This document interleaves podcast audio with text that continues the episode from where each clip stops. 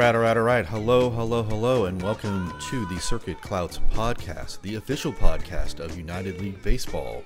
Fine purveyors of fake baseball since a year yet to be determined. I am Lance Mueller, and I'm here with. I'm Tim. Hi, I'm Glenn. And with us, we have a special guest this evening, the uh, the GM of the current juggernaut of this uh, UL season, Eric Holthouse. Say hello, Eric. Hey, how's it going? All right. So, uh, Glenn, why don't you um, lead us into uh, what we are going to talk about tonight with Eric? Well, um, so, dude, I'm super excited to talk to you and ask you some questions because number one, bro, I love your team, right? And I think again, it's just awesome to have like a dynasty type team setting the standard and like giving everybody something to shoot for, right? I mean, I just love. I think rivalries are great, dynasty teams are great. So, so I'm I'm super glad to have you in the league and super glad to be able to chat with you, bro. But I got a long list of questions, but maybe I'll just start with like the the first one that like intrigues me the most is like how you built your team right? And one thing in particular that I noticed or that I that uh, is striking about your squad is that all your guys, like your key guys, are acquired by trade, right? Craig Robinson trade, Grieve trade. Some of the pitchers you go out and get them by trade. But but what's weird is I, I don't think of you as a high volume trader like at all, right? So it's like every year you make like one big trade. So I guess my question is, like what is your process? Like do you just target like one guy and then save up all your chips and spend them on one guy? Like or what's your what's your trade theory and what's your you know like how, how do you go about that i guess is my question you know? How, how do you go about targeting these guys and selecting these guys and making your move? Yeah i feel like well first off thanks for having me on. Yeah pretty much that's it. Um just thinking about key positions, you know, up the middle defense and um, trying to get um, really a superstar at every key position if possible. Um, Dude, that, there you go. That's pretty straight. Okay, I like that. First off, I think when I took on the team, I think it was 1971. I think my first, actually remembering, I think my first trade was like trading away Joe Torre for some peanuts. you violated your good players at good positions. Yeah, and then it would. I think it. Think like everyone like instantly called me out, and you're like, you can't do that. It's like you just started. You just took over this team. You can't trade away your best, the best player in the league. Uh, he, he, he, Joe Torre didn't do anything after 1971, right? right, right. If, if I recall. Yeah, yeah. You thought it was Frank Torre. That's why. Yeah. Yeah. So and then so I was like, okay, this this is needs to be a lot more because my thought was like, how can I get multiple players for one decent player to like get more diversified?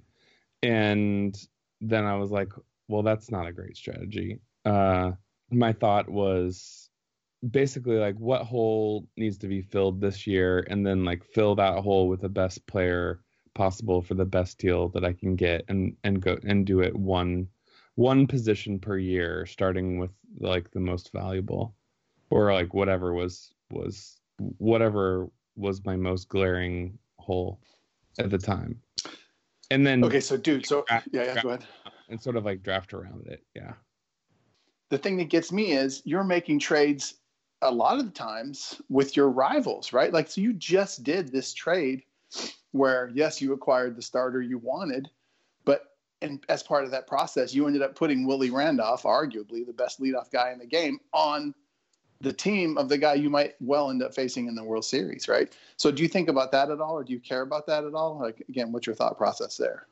Yeah, I mean, I, I feel like I'm just I have to focus on my team because that's all I can really uh, control. I mean, t- to me, like reevaluating the team at the start of this season was like, well, the the end of the bullpen is really sort of undefined, and or the end of the uh, the rotation is a little undefined, and and um, you know, in in the event of injury, I'm pretty well screwed because if I only have two starting, two or three starting pitchers can get me through Um, but I, I don't know. Like I'm like sort of like a risk averse. Uh, like I like to have a lot of depth. Uh, and and um, and I feel and I feel like that. Um, just trying to constantly like do these what if scenarios to see like if if a dude goes down, how am I going to replace him? Yeah. So the the the the the risk aversion point here. The one thing that that I've noticed about your your style, your GM style, is you've been it's like literally almost every sim I have to go in and like update the contracts page because there's been another like seven year contract to some other guy that you've signed on these and I, I i don't know i think you've done you've kind of exploited that tactic more than any other gm that i can see so can you talk a little bit about your strategy on that i know we i, I know we've talked a little bit about um, your risk aversion translates to arbitration aversion right because our, arbitration is one of the biggest risks there is in this league, right? Is is you a guy that you really want to keep, and then he goes arbitration, and then um, he ends up breaking the bank. So can you talk a little bit about your your your philosophy on that on those long term contracts? Yeah, I've been burned so many times by by that exact thing where, and then I have to like do uh, um, tra- trading at a loss uh, of a key player just to sort of like stay uh, afloat um, financially. Uh, and I'm just like vowed to myself to pretty much like never do that again. Like I would rather, you know, if I have to, if a guy has a huge ratings hit and he has like five more years left on his contract, I would rather just like trade him away at a loss uh, than than have to be forced to trade away a guy that is is still super valuable just to stay under the cap or or just to like be able to pay the salary. Um, in my in my opinion, it it works out way better to just yeah like lock up lock up your core and then I gotta I gotta focus on pitching somehow.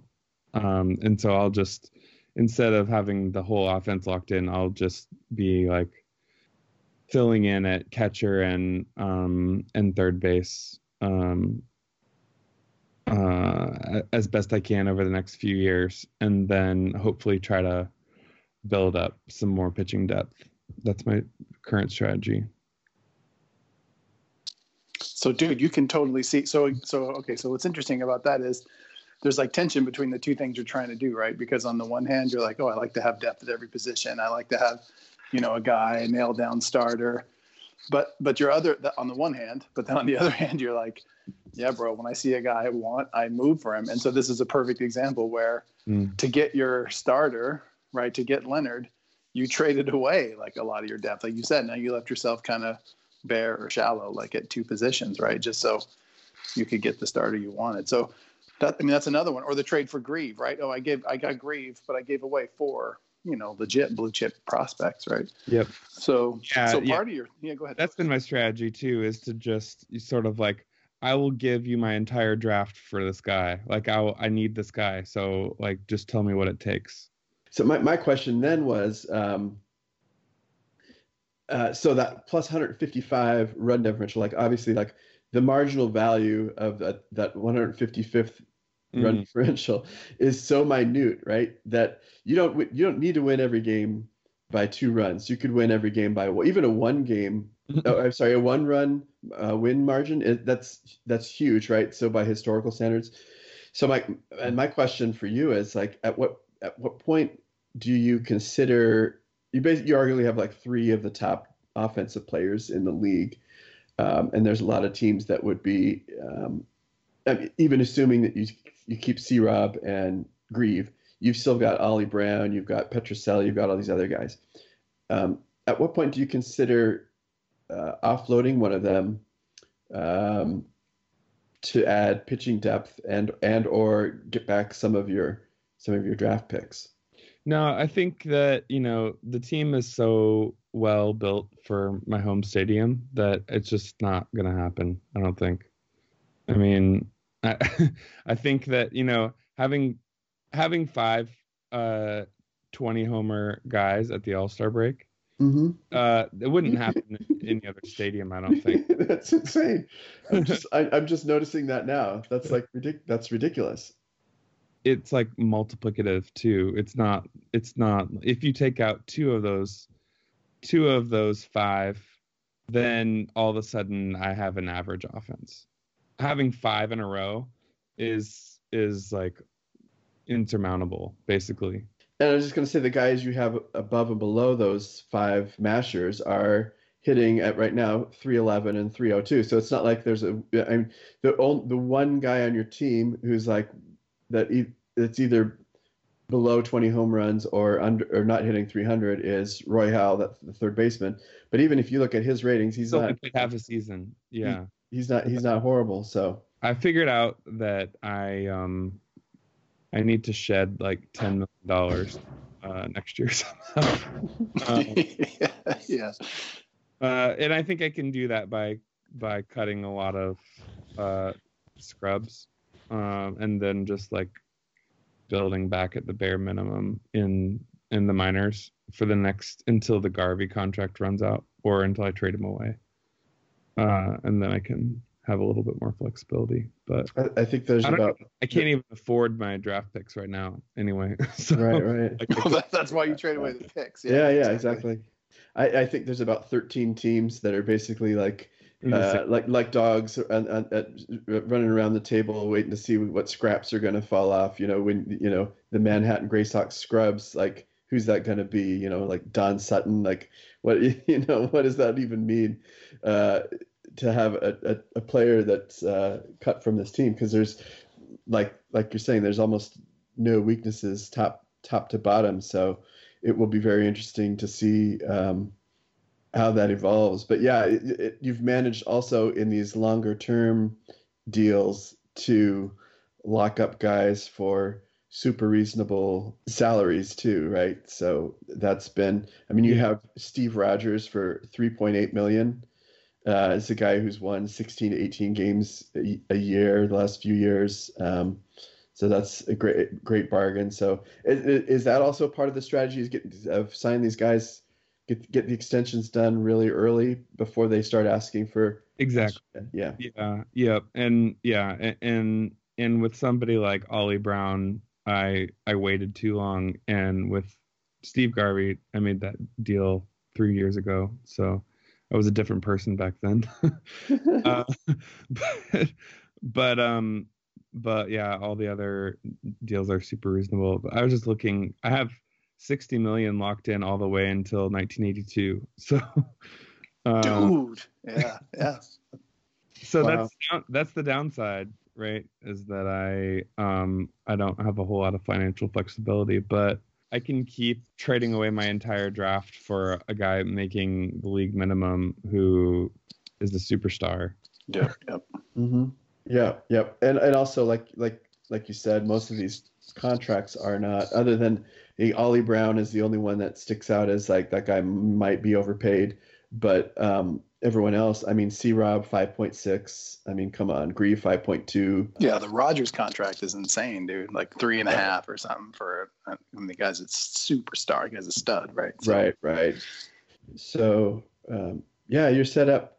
I, it looks like. I mean, it's very clear. Again, you know, Glenn and I've talked a bit about like, you know, you look at some team. We I think we talked about this in the inaugural draft episode when we were saying like, you can just look at a team and you can kind of, um, you can see the strategy just based on the way the team's constructed, the way the contracts are constructed. I think it's very clear here wh- what you're what you're trying to do, which is just lock these guys down, get them for super cheap, and then just buy and hold, and then just you know let it let it rip for five or six years and see and, and see where the chips where the chips fall. Well, dude, can I say what I like too is, um, I mean, dude, my like, I, I get like all excited when I hear someone say, "Oh, my team perfectly fits my ballpark," right? Because like, I mean, that's what you're supposed to do, right? And so, dude, your team is like the perfect example of that. And so, but so you see it in the hitters, like you said, oh, I got all these guys with eight, seven, or eight power or more, and and you know, five guys with twenty or more homers. But dude, you also do it on the pitching side, right? Because I would say next to me, maybe you're the guy who goes after movement more than any other person in the league. I would say. So if I look at your pitching staff, every single guy is like eight or nine movement. So clearly, I'm I'm assuming that's intentional and that's a response to the fact that your park promotes homers. So you're trying to address that, Yeah. right? Yeah, it's basically because like I get all the homers and you don't get any, and then right. I mean, that's as simple as that. Yeah, yeah. uh, oh, oh, that's how it works. Damn. Oh man. Yeah. but I mean, dude, you. I mean, again, say it's simplistic, but but it works, dude. I mean, we're talking about the best team in the league. I mean, it's that. E- I mean, Yeah, you, you have uh, 152 home runs at the break. The next most is surprisingly LA uh, with 93. So you've got what is that? It's a 60 home run margin, and you're on pace for over 300. And, and you set the home run record last year, right? With mhm. what did you have last year? It was it was only two something, 230 or something. Um, so I mean, you're you're easily on pace to break that. And then home runs allowed, you've given up 80. So you've hit you've hit 152 and you've given up 80. So that's yeah, it's pretty good. Two to one, right? Pretty good ratio. Yeah. I, I think before I called you a professional. Like, you obviously know what you're doing. So this can't be the only league you've ever. It's not like you play OOTP once every five years, right? So so clearly you've got some skills and some experience. So, dude, can you just tell real quick, like, kind of like what other leagues you play in, or how many other leagues, or how long you've been playing? Sure. I think I started um version seven or eight. So what's it like ten a little over ten years, maybe?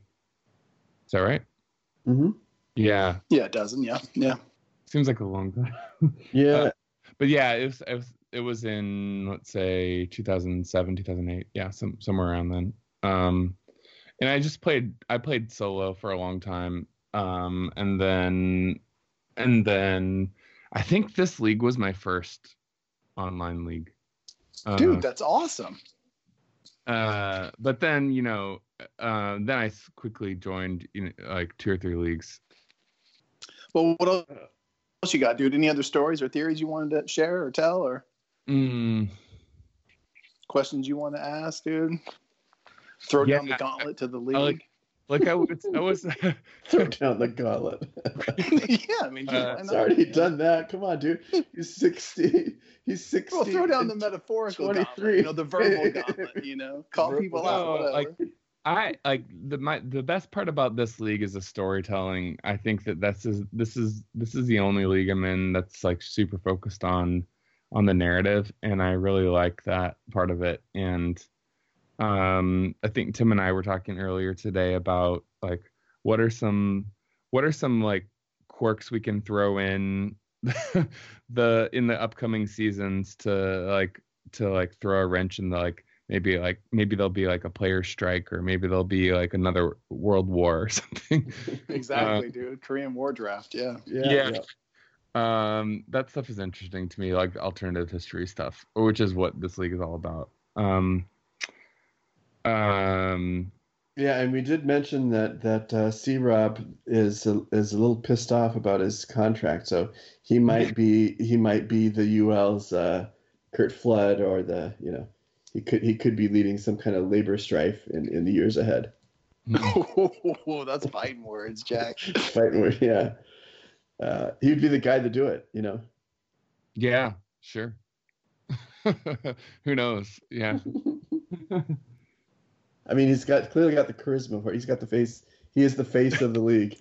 well yeah it's a, a, like extreme it's extremely like gruff persona too if you look at his baseball card But actually, looked at I looked him up because I, I I I know I, I think we when we had the states league didn't we had some guy we had some idea uh, of of calling you know trying to contact one of these old timers and saying hey do you know that like you're the greatest player in baseball in in, in some alternate universe? Like I wonder what this guy would say. He's probably like 75 years old. He'd probably get up you know, who are you? We're gonna like go to his house or something. yeah well, no well that would be a little creepy but uh, I don't know, track him down somehow you know maybe But I wouldn't great- put it past you.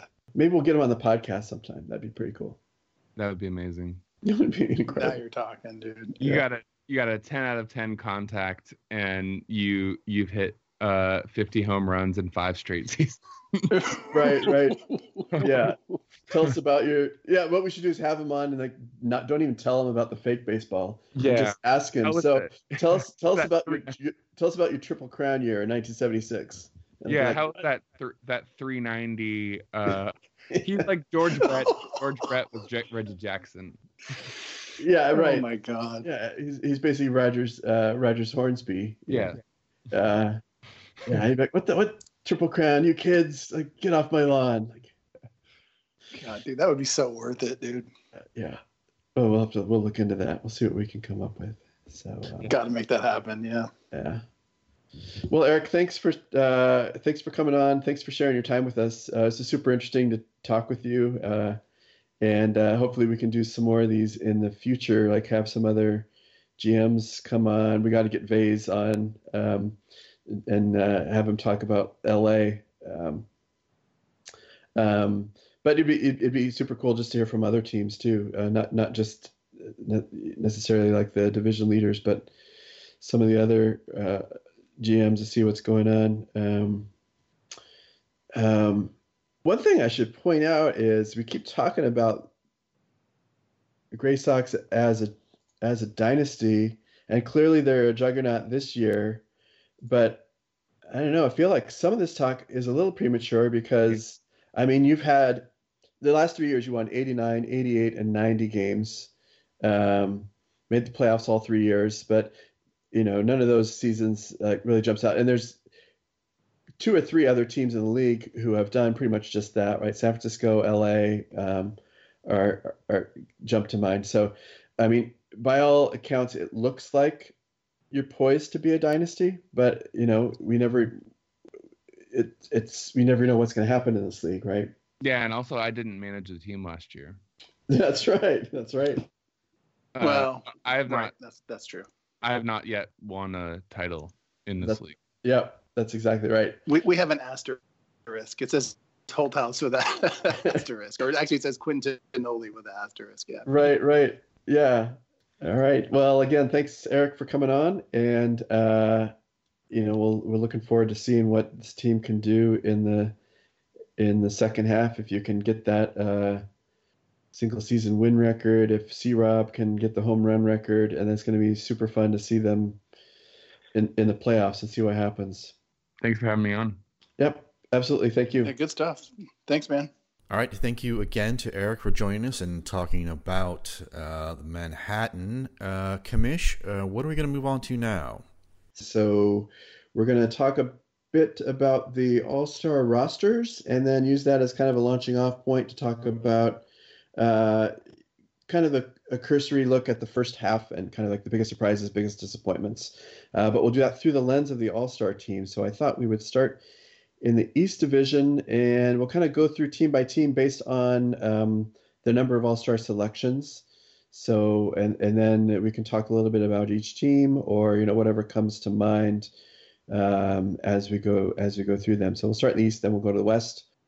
So in the East, not surprisingly, Manhattan actually a good starting point. So if you just talk to Eric, he's got six All Stars. Um, I'll just run through them. Uh, only one pitcher, Steve Rogers, and then he's got uh, you know he was talking about up the middle. He's got second baseman, shortstop, and then all three of his outfielders are on the All Star roster: Craig Robinson, Rico Petrocelli, Tom Grieve, Gorman Thomas, and Ollie Brown. So, um, Glenn, any thoughts on uh, Manhattan? Are you surprised they only had six All Stars for a team with I sixteen am wins? because I think Sutton. I mean, to me, Sutton should be in, dude.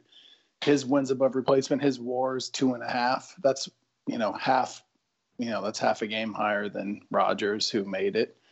Um, yeah, I, if I had a theory, it would be that the whatever the game engine uses to pick all stars, it's using traditional stats, namely win loss record, and you have Steve Rogers sitting at thirteen and one. Yeah, So it's fair enough. That's it's kind of hard, and with a three nineteen ERA also, it's kind of hard to deny that guy um, with a thirteen and, and one record. Um, pretty, pretty ridiculous. I'm not saying deny him. I'm saying take Sutton too. Right. Yeah, That's right. Done. Yeah. Yeah, absolutely right. Um, Lance, any thoughts? Do you want to jump in here on Manhattan? I have zero thoughts. okay.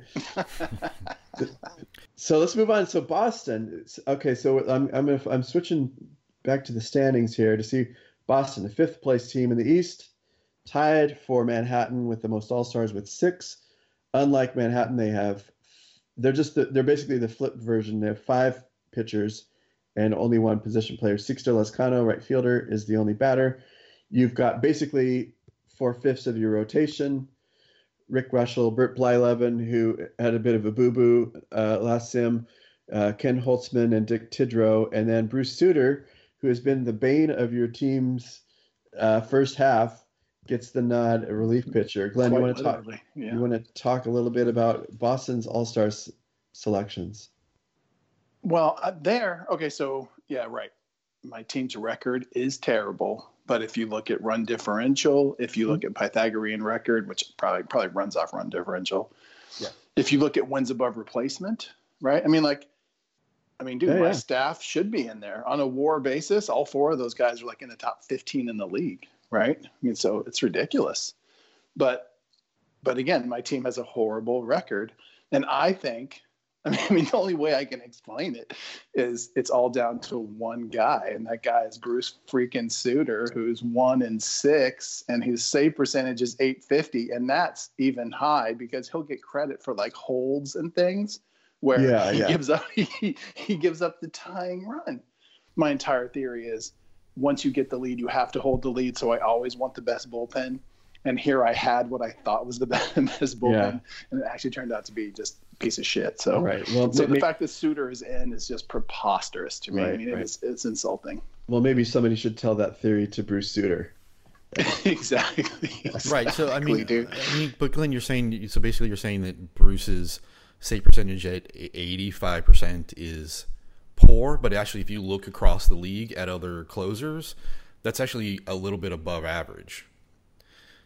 As far, Well, okay, yeah, all right. I'm sorry, save fair. percent. I mean, the losses are one thing, but actual save percent, that's a that's a different that's a different measure. 85 percent is actually towards the top of closers in the league. Well, to your point, Lancey, it could be I'm not using him properly. So that's another like maybe I. But again, I don't understand how. I, yeah, so maybe I'm not using him properly, but nonetheless, I don't expect him to, you know, give up runs and give up leads and and and put you know put his team behind. Like again, it's ridiculous. Like it's the only way I can make sense of my team's kind of like underlying numbers versus their actual record. So I mean, it's hard to say it's down to one guy, but it seems like it's down to one guy. Right. Well, it's good to also have- let's also Good give to a- have a scapegoat. Yeah, always good to have a scapegoat. Um, and also, let's give a little bit of credit to uh, Cleveland and Detroit for uh, Reuschel and Holton before they actually came over to Boston as well. So That's right. did. That's right. Good call. They could be wearing those hats as well. Maybe they'll wear the hat and uh, of one team and the uh, the the uh, uni of another team. There you go. Yeah. There you go.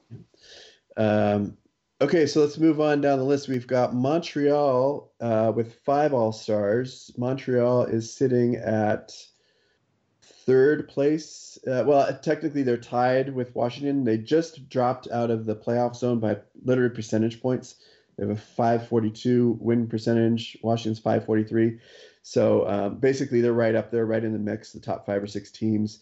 Their five All Stars are their two starting pitchers are Dock Ellis, Bill Singer, and then again, strength up the middle, catcher Gary Carter, second base Bobby Grich, center field Rich Coggins. So um, that that's interesting. Another team that looks, if again, if you're just judging it by the All Stars, looks like a strong team up the middle. It'd be good to have Joe on the podcast at some point to talk about uh, Montreal. So, any thoughts on those selections? Any omissions or surprises there?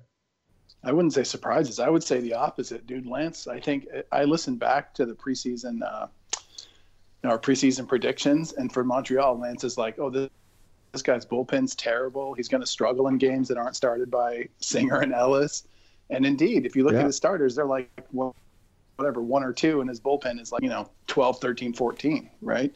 So I would say that one, Lancey nailed that one. Hey, one for me. Yeah, and also it's because Gree, his closer's been injured almost the entire season. Also, we should say that. So, so it's injuries too. But yeah, I had nothing to do with that. right, right. Yeah, right. Uh, yeah, I think one. Uh, I think that's exactly right. He's second in uh, starters ERA, and, but twelfth in bullpen. Um, but I think Floyd. I mean, Floyd Bannister has been uh, pretty effective, right? I mean, he's not been great. His, his WHIP is one point four seven, um, but I mean, the guy's got ten wins, so he's you know clearly getting the job done. done. Singer and Ellis have nine wins each, so Rooker has nine wins. So he's looking at he's got four guys with nine wins. Um, you know, I mean, that speaks to the offense. He's second in the league in, in runs scored. He's got Grich and Andre Thornton sitting on 15, and then Carter at 13, and then there's no one else in double digits. So it's kind of a very balanced offense. A lot of average or just slightly above average hitters, but somehow they're they're getting the runs scored. I think, I think Bobby Grich, like a lot of the team's fortunes go as Bobby Grich goes because um, he's has like probably 900 OPS this year, and they're scoring, you know, they're number two in runs scored. Last year, and this is, goes maybe a bigger discussion about ratings. Yeah. Same exact ratings. He produced like like shit you not like 500 OPS. 675 OPS. Yeah. He hit 237. And then yeah. look at two years ago. Yeah, nine two years ago. He was years ago, over 900. Yeah, 102 RBIs. He hit 326. So yeah. Yeah. So so exact same ratings, dude. I mean, so it's amazing, like the performance variation you can get. And so, um, anyway, yeah. So I feel like, I feel like again, his up the middle is so strong. Coggins is, you know, I, I think I said uh, Willie Randolph was the best leadoff guy in the league. It's between Willie Randolph and Coggins. I mean, Coggins is friggin' amazing. That guy's awesome. All right, let's move on. So uh, next is Detroit. Um, they are currently sitting on the worst record in the league, but they do have four All Stars, which is more than one, two, three, four, five, six teams. So that's something. Uh, that's that's going right. He's got four. He's got uh, Tippy Martinez, relief pitcher, and then he's got the catcher Brian Downing and the corner outfielders Mitchell Page and Otto Velez. So um, I'm flipping now to Detroit to see what's going on here. This is a team that is tied for ninth in runs scored and dead last in uh, runs against. So, Glenn, your thoughts on Detroit? Well, it's funny. Uh, if again, I had just listened to the preseason uh, preview, and you said with respect to Boston, oh, I, I, look at this team and I would say there's three or four players that'll stay, and every other player on the entire uh, on the you know major league roster will graduate out. Mm-hmm. That's actually descriptive of Detroit. Yeah, because he has four studs and all four of them are these guys you're looking at. And I would say virtually no other player on his major league roster is going to be there in two years. Okay, let's move on. So Cleveland uh, is sitting in next to last place. He's got three All Stars: Frank Reberger, the starting pitcher, Cecil Cooper, first base, uh, who I think he's trying to sign to a long-term contract. And then this was a surprise for me. Uh, and actually, this is probably the biggest of, of all the players we've talked about so far. Uh, third baseman Dave Kingman gets the nod uh, uh, to the All Star game. So, um, Kingman, just for context, uh, is hitting 261, up from last year's 188. Um, yeah. And he does have 19 homers, 47 RBIs. He's slugging 514. So he has been one of the more consistent um, offensive produ- producers on the team. Dude, Kingman, I wanted to talk about Kingman in the context of another guy later on, Gary uh, Thomasson from LA. Those are both guys that have like four or five contact. And so, you know, Lance is always saying, don't have a starter that has three stuff. I say, don't have a position player that has four contact. Like that's mm-hmm. that's below the line to me. And I even think five contact is like that's marginable or, or that's marginal. And I know that's debatable because there are plenty of examples of guys with five contact. And again depending on your park yeah. where you can that can work. But to me yeah. like even that is like below where i feel comfortable. So so it's amazing. Kingman and Thomasson both are they have great other stats outside of contact. Like you said kingman has the nine power. And when, when it works i mean they can produce like they are producing and they're producing at an all-star level and it's great but to me the volatility in performance is too much and i don't you know i can't take those guys on myself but yeah but no, um That's exactly it. Kingman has a five contact. He's a career two two thirty one hitter. Um, so I think by all measures, it seems like he's having a career year right now at two sixty one. At thirty points Yep. above his average. But if, again, if you look back at, um, I guess he only had a partial season with Cleveland in seventy five, but he hit one ninety and then he hit one eighty eight. So we're talking about over over close to 600 plate appearances the dude hit like 189 so Yep. that's going to hurt no matter uh, no matter what your power numbers are. So but yeah it's, it seems like um, he's getting it done this year. Um, all right let's move on. So next is washington. Um, maybe one of the surprise I, again i don't have the our, our preseason thing right in front of us but washington um, well i was going to say they're underperforming but they they have shot up in the last uh, in the recent uh, sim they were seven seven and three in their last 10 games so they are actually sitting in fourth place right now but surprisingly only three all-stars. They've got starter don wilson reliever Milt, Milt wilcox and then eric soderholm at third base there's another reliever on the team that probably could have got consideration that's uh, randy Moffitt he's got a Yeah. 1.8 That's era awesome. in 35 innings. Um, Yeah. Uh, 1.11 whip, so pretty solid. Yeah, Soderholm looks like a little bit of a an interesting selection. Just that, just look at it straight kind of numbers. He just seems like a pretty uh, average third baseman. I mean, he's got 14 home runs, but 34 RBIs. I mean, his his o, his uh, OPS is like you know 767. It's barely over kind of what I would consider like an average player at 750. I mean, his WAR is 2.1, which is uh, obviously really nice. Maybe that's what he got in on. Um, but I don't know. He seems like a little bit of a, yeah, okay, maybe. You know, not the greatest choice for the All Star game necessarily. I mean, because I don't know what the depth at third base in the East is, so that might also Yeah. be part of it. It's t- I- exactly, dude. I'm, yeah, I'm looking It's right now, and it's really it's Mike Schmidt and then and then everyone else basically. yeah, and then that's So I mean, look that's at like- King. That's how Kingman gets in. Absolutely, right? yeah. Because the other guys are uh, Sal. Let's see, uh, Don Money. Nope, he's on Chicago. So here's all the third basemen have moved to the West. I think is uh, uh, uh, all, all the better third basemen like Nettles and uh, uh, even Dar- Darrell Evans, San Francisco, right? Um, Yeah, he, he's, he's really good. George Brett, uh, Montreal. Like he didn't, he was not a selection, was he? Um, he's not having a great year, but um, he's not very good. yeah, yeah. Well, I mean, he's okay. Yeah. Okay, and then speaking of Mike Schmidt, that's our last uh, Brooklyn. Um, actually, if you look at uh, if you look at you know win loss record versus number of All Stars, uh, Brooklyn clearly got screwed. Only one All Star.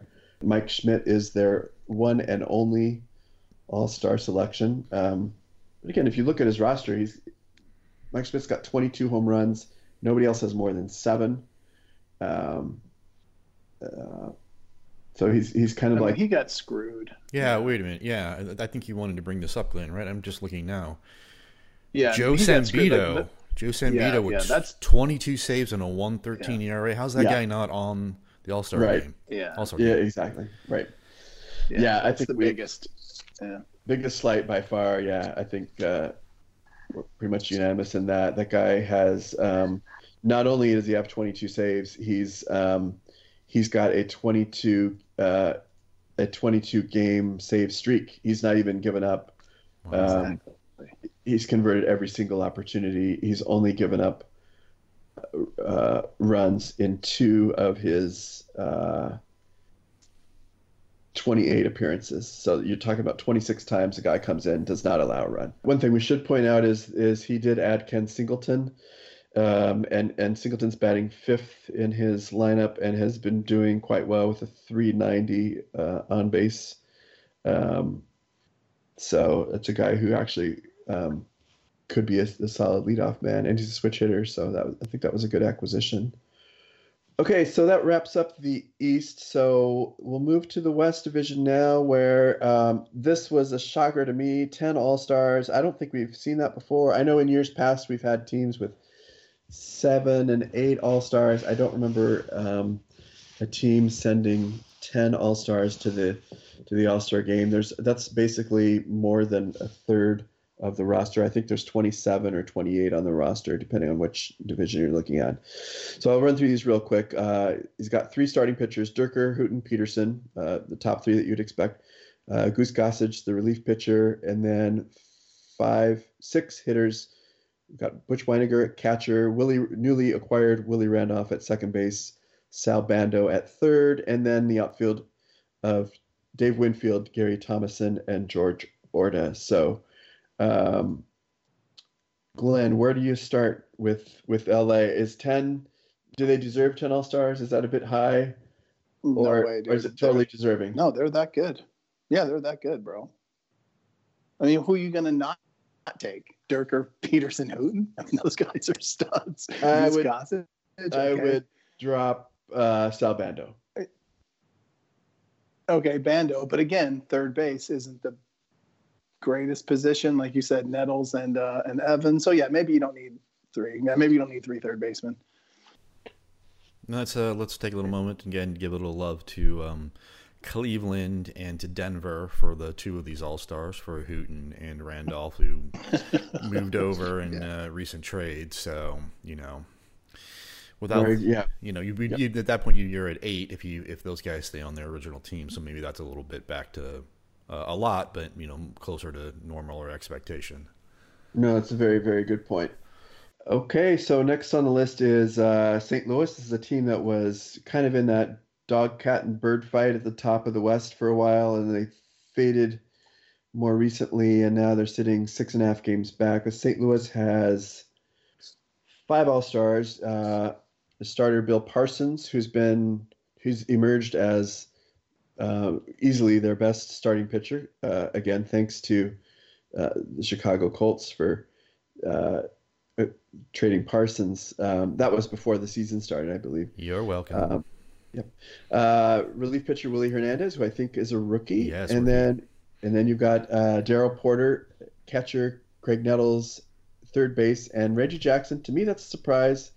Reggie Jackson uh, getting in again. To me, that's kind of in the mold of uh, of Kingman, of um, kind of a guy that's just mashing home runs. In fact, very similar numbers: 262 uh, batting average, 20 home runs, 47 RBIs. Um, thoughts on the St. Louis Maroons? I mean, I think the fact that you send five guys when your top two starters have been injured for a significant portion of the season is is Yeah. really good. So, so, so I say more power to him for hanging in there. Um, Yeah, Matlack. Parsons is totally again. Yeah, yeah, go ahead. I was going to say Matlack was clearly. Uh, I think and we we tapped him as a potential Cy Young guy, and when he Yeah, it's know awesome. in his the seven starts he did have before the injury, he was four and one with a 1.4 ERA. So he racked up 2.0 Yeah. 2.0 WAR in seven starts, which is that's that's pretty damn good. So one good thing. That's for, awesome. Yeah. Um, one thing about St. Louis's pitching injuries, both Matlack and Medich, is they're both they're, they're both coming back um, by the middle of July. So he's going to get almost most of the second half. Will have uh, or she'll have Joanna will have those those two starters back. And right now they're only one game out of uh, the playoff spots. So this is this you know once they get those two guys back, this is another team that um, I'd say look out look out look out Denver in particular because uh, Yeah. uh, I think Denver's been overperforming. St. Louis has been, if anything, maybe they're maybe they're performing about where they should be, but you know you get back Matlack and Medich in the second half, um, they're going to definitely be competitive down the stretch. I think.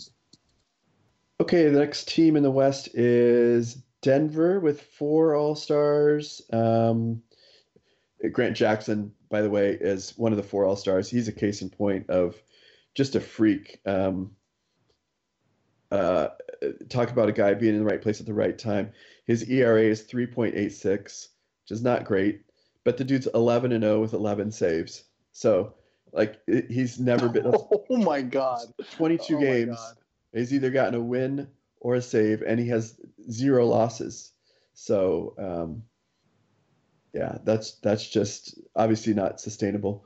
Um, I'll just run through the other All Stars here. Another rookie first baseman Eddie Murray, uh, Rick Burleson, the shortstop, and then Roy Foster in left field. Um, I'm looking at my roster. I don't really see anyone else that's really deserving of an All Star spot, except maybe possibly Johnny Bench. Um, at 315, 850 OPS, and a 2.3 WAR. Um, but again, this is I don't really know the other. Haven't looked at the other the other catchers. We've got Darrell Porter and Butch Wynegar are the other catchers. So is he better than Darrell Porter and Butch Wynegar uh, this year? I'd say he's not. So that's Yeah, understandable. Yeah. Season, yeah. So a lot of that is um, down to who you're, who else is in your division. Um, all right, next Oh, up, uh, we got Seattle. Uh, they're fourth in the fourth in the West, uh, sitting seven games under 500. They have four All Stars. They have Wayne Simpson, pitcher, Chris Chambliss at first base, Rod Carew, no surprise there at all, at second base, and Dave Concepcion, who is injured, but he got the uh, he got the All Star nod. Not only is he injured, he's out for six months with an ACL. But um, yeah, that's terrible. it's a pretty brutal injury. Concepcion was hitting 351, which is 90 points above his career average. Uh, basically, just having a monster year, 870 OPS. Um, and uh, so that, that injury hurts, uh, definitely hurts Seattle, but he was named to the team. Another guy who probably could have got a nod in left field is Benny Ayala. Yes, the, the Benny Ayala who I called, uh, I notoriously called the worst cleanup hitter in the league. Um, Right. He's leading leading the team with 53 RBIs. Yeah, I mean, he benefits so much from hitting behind. I mean, that Carew Chambliss, that's the greatest 2 3, right? Yeah, right? 395 and 365 OBP. Both of them have OPS over 800. They're in scoring position a lot, so he benefits Yeah. massively from hitting behind Yeah, yeah. guys. All right, next we have Chicago, Chicago Colts, who are in sixth place and bringing two All Stars, but they're both starting pitchers, Ed Figueroa and Mike Torres. Uh, so, Lancey, do you feel slighted? Do you feel like you have players who were left off the All Star team that, that should be there? Mm, I mean, not not particularly. I think that if um, maybe if uh, McAnally could have pitched up to potential for the whole season, he might have had a shot to get on there. Again, I mean, you got Carl Taylor. He's got a two seven WAR. He's had a really good year. But then you look at the rest of the catchers in the in the in the in the West, and you kind of understand why maybe he doesn't make it. But yeah, not not really. I don't really think there's anybody who who necessarily deserves to be on there over anybody else who made the All Star team. Yeah, you got Kent Colby uh, with 12 saves, 2.82. He's been pretty solid. Um, uh, coming off the 25 save last year, so he's doing pretty well. Um, but this team has been is 14th in runs scored, so the the hitting just hasn't been there. No. It's just mind-boggling to me. I mean, this one, other than my own team, this to me is the one that's hardest to figure out. Mm-hmm.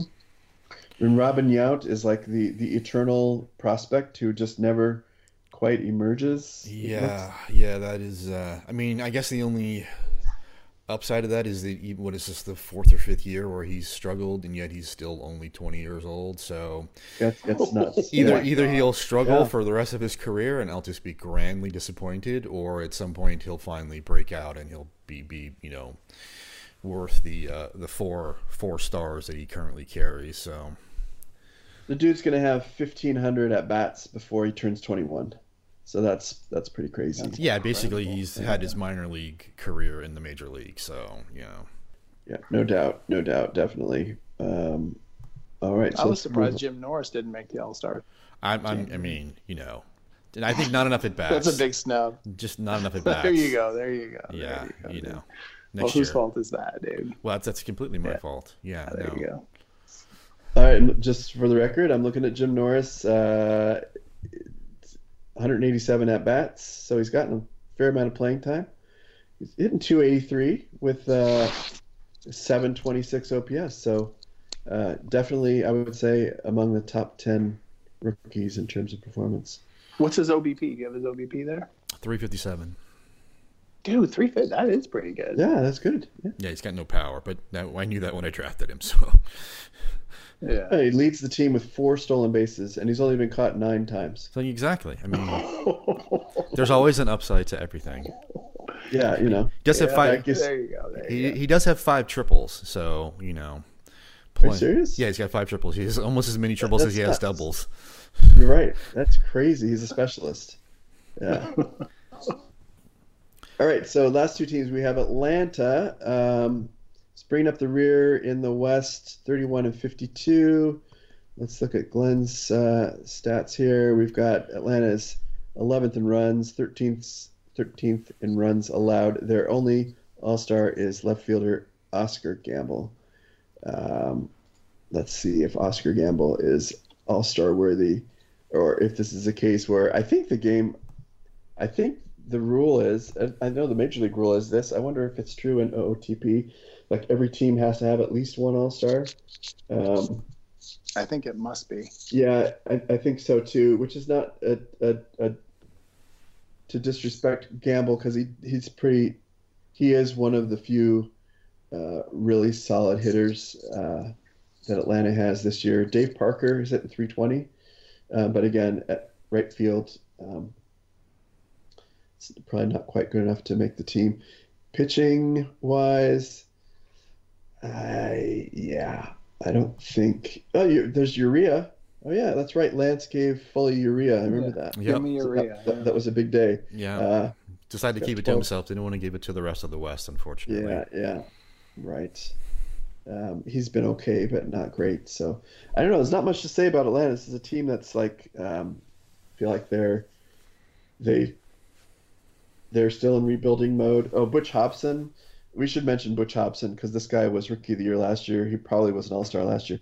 35 homers, 101 RBIs, and um, he, his OPS has dropped about 150 points from 850 to about 700. Um, so he's kind of coming back to life. So maybe I know. It kind of always felt like last year's rookie of the year season was a bit of a fluke, and um, but he's still putting up the run production. He's uh, got 49 RBIs, which leads the team. So, but clearly not uh, not quite all star material. And last but not least, we have San Francisco, who is uh, again tied for fourth in the West, with again a single solitary All Stars third baseman Darrell Evans, who's hitting 261 with a 768 OPS. Not particularly overwhelming numbers, um, but again, maybe third base is maybe third base is just weak across the league this year. That that, that could be a factor. Um, couple disappointments here. Let's see. Um, George Foster. Uh, his OPS is 750. Well, that's basically where he's been the last few years, actually. Yeah, I was gonna say Foster to me is the one guy that you Yeah. can say because again he's like Gold Glove caliber center fielder and he's got a lot of dongs, right? I mean his average isn't great, but like you said, his OPS pretty much the same. Right, right. Um, yeah, I would say if there were surprises, it's that there's no no Fergie Jenkins, no Bob Moose. Uh, I think because both of those guys, I believe, have been in All Star games. In the Jenkins for sure, uh, but he's sitting at a 4.01 ERA, way way above um, his career average. Yeah, I think it tells the story of the season. I mean that one. I mean that's all you need to know, right? when, when like what was the best pitching staff and a solid all around team produces one count 'em one All Star. Yeah, That is a right. pretty sad. Yeah, team affairs, team bro. batting. and it talks. It speaks to the injuries too, right? Yeah. yeah. Um, one statistic jumps out at me is uh, the team batting average of 243. That's like, ouch, that hurts. The team on base is 304. So he's Yeah. just not not getting any offense at all. All right, so I think that wraps up there. Um, the the biggest snub, I would go on a limb here and say that I think we unanimously would pick Sambito, uh, the clo- uh, Brooklyn's closer, as like that's kind of like a what what the hell happened there in terms of omissions. Right, right. Uh, no one else really jumps out at me as uh, you know, he, he's. I think that's by far the the clearest snub. Um, any thoughts? Any predictions? Should we jump to predictions for the second half of the season? We want to do a quick round of who we think are gonna make the playoffs. Oh wow! Putting you guys, putting you guys on the spot here. Like, uh, who will win the West? I know Glenn's gonna say L.A. Uh, I'm gonna. Uh, I'd probably say L.A. also. Yeah, I, I, I would have to. I would have to agree with that. I, I don't think that uh, as uh, as well as Denver has played, and you know, I've have built the the the defense has improved quite a bit. Um, but you know, you just look at some of these box scores, and you just like, what is this like a? It's just a ridiculous run of incredible it's luck. Amazing. Yeah, and you know, enjoying it while we can. But I don't expect. And you know, if I'm if Denver's in the race at the end, I'll maybe I'll make some moves and try to make a push. But again, I'm not going to mortgage my future on what I see as kind of a fluky couple of months. Um, I do think St. Louis still has a shot. Uh, they're only six and a half back. Uh, they're only six behind LA. I think they they should be in the hunt. Right, um, and again, like you said, Mitch, with Matlack, Matlack and Matlack. Medich coming back, so that definitely yeah. gives them a chance to uh, take a shot yeah. at it, or at least at the very least to be one of the top four. So, right, right. And then uh, in the East, so we're basically you're totally talking about second place in the East, right? So right now you've got Washington, Montreal, and then Brooklyn sitting about four games back. Which of those three teams do you guys see going to be merging as like second place or getting a wild card spot? Oof, Glenn, you want to take that first? so I shouldn't say Boston. Uh, no, um, no, yeah, say well, Boston. I, I, think if you, yeah, you could say Boston. There's seven games back. Um, well, yeah, but again, I mean, my kind of to your thing, it's like, can your can your bad luck kind of even out or come back to you, or are you just like you just have to deal with it for a season? So right, right. So that's a decision I'm trying to make there. So well, um, it, well, again, it, the thing it, about the, yeah, go ahead. Yeah, I was gonna say even more like even if Boston gets hot, you've got to count on the three teams yep. above you all kind of like faltering at the same time, right? So that definitely complicates things. Exactly. And more than that, I would even say all three of those teams get back a stud. Joe Torre, you're adding back, mm-hmm. right?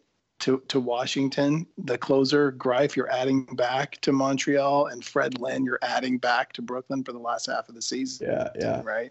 So right. basically, they played the first half without you know some of their best players, and you get to add those guys back. So, so I think I could see all three of them improve. Um, I mean, I think I said at the beginning. Well, yeah, I said at the beginning it's Washington. I still mm-hmm. think that's true. When you're first in runs allowed, I mean, we've already established, right? Like being hard to score on makes you, you know, gives you a good shot at the playoffs. And then, and now you're adding Torre to that lineup. I mean, so I, I think he's, again, I would still make him the favorite there. I don't think I'm totally out of it, but I mean, I again, every, everybody in front of me is going to get better too. So, yeah, I yeah, I think it's going to be really close. I think um, I I I'm not necessarily counting Brooklyn out. I know they've got the they've the weak weakest uh, pitching staff of those contending teams, but I think their offense is again with Lynn coming back, and they've got Schmidt, Hernandez. We haven't even talked about Keith Hernandez, Dave Cash. Uh, he's added Singleton. So this is a team that I think. Oh, and of course Sambito, right? You give this guy, if they're ahead in the seventh or eighth, they're going to win the game. So I think Brooklyn's going to be in there at the at the end. But I, I would go for. I think Montreal is going to eke out second place here. Um, I think they get Greif back. They're uh, they've got Singer and Ellis. I, I, I, like the balance of this team. They seem to have um, um, good, a couple of really, really good starters. Um, you know, a decent but not great bullpen. But then, but then the the offense is uh, is is pretty balanced. They've got some power, some on base guys. Coggins leading off. So I don't know. It's gonna be interesting. I think uh, it, it, one of these three teams, I think, will get a wild card. I don't see both wild cards coming out of the West. I think we'll see one in the East, one in the West. And if I had to, if I had to pick, I would say St. Louis in the West, Montreal in the East, with LA and Manhattan winning the divisions. That that'd be my guess. I, I think you're gonna have three East teams, bro. You think so? Yeah. That could, yeah, yeah that could I very think well so. happen. I mean, I, I mean, again, St. Louis, dude. If you add back, I mean, you're adding back your top two starters. So, so yeah. But dude, I still can't believe I am flabbergasted. So again, actually, I'm flabbergasted about three of our teams or Joanna's team here. The fact that they can't score more. I mean, Reggie Jackson is mashing again, tailor made for that park, right? Mumphrey, great leadoff hitter. The fact they're ninth in runs and run differentials like essentially zero. I mean, I don't get it, dude. so what so, you, yeah. you said three East teams. Anyway.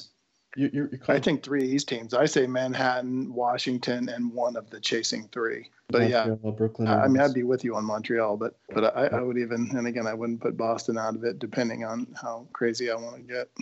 Right, right. Well, those are the three who made it last year: were Manhattan, Washington, and Brooklyn. Okay, well, I think we'll uh, we'll wrap it up there. So that's our uh, All Star Game preview slash first half review, and uh, we'll come up with a topic for the next episode, and we'll see everyone next time. Yeah, and again, let's uh, thank uh, Eric for being with us in this episode. And um, yeah, until we have the next topic and that next uh, podcast, here is to Fake Baseball.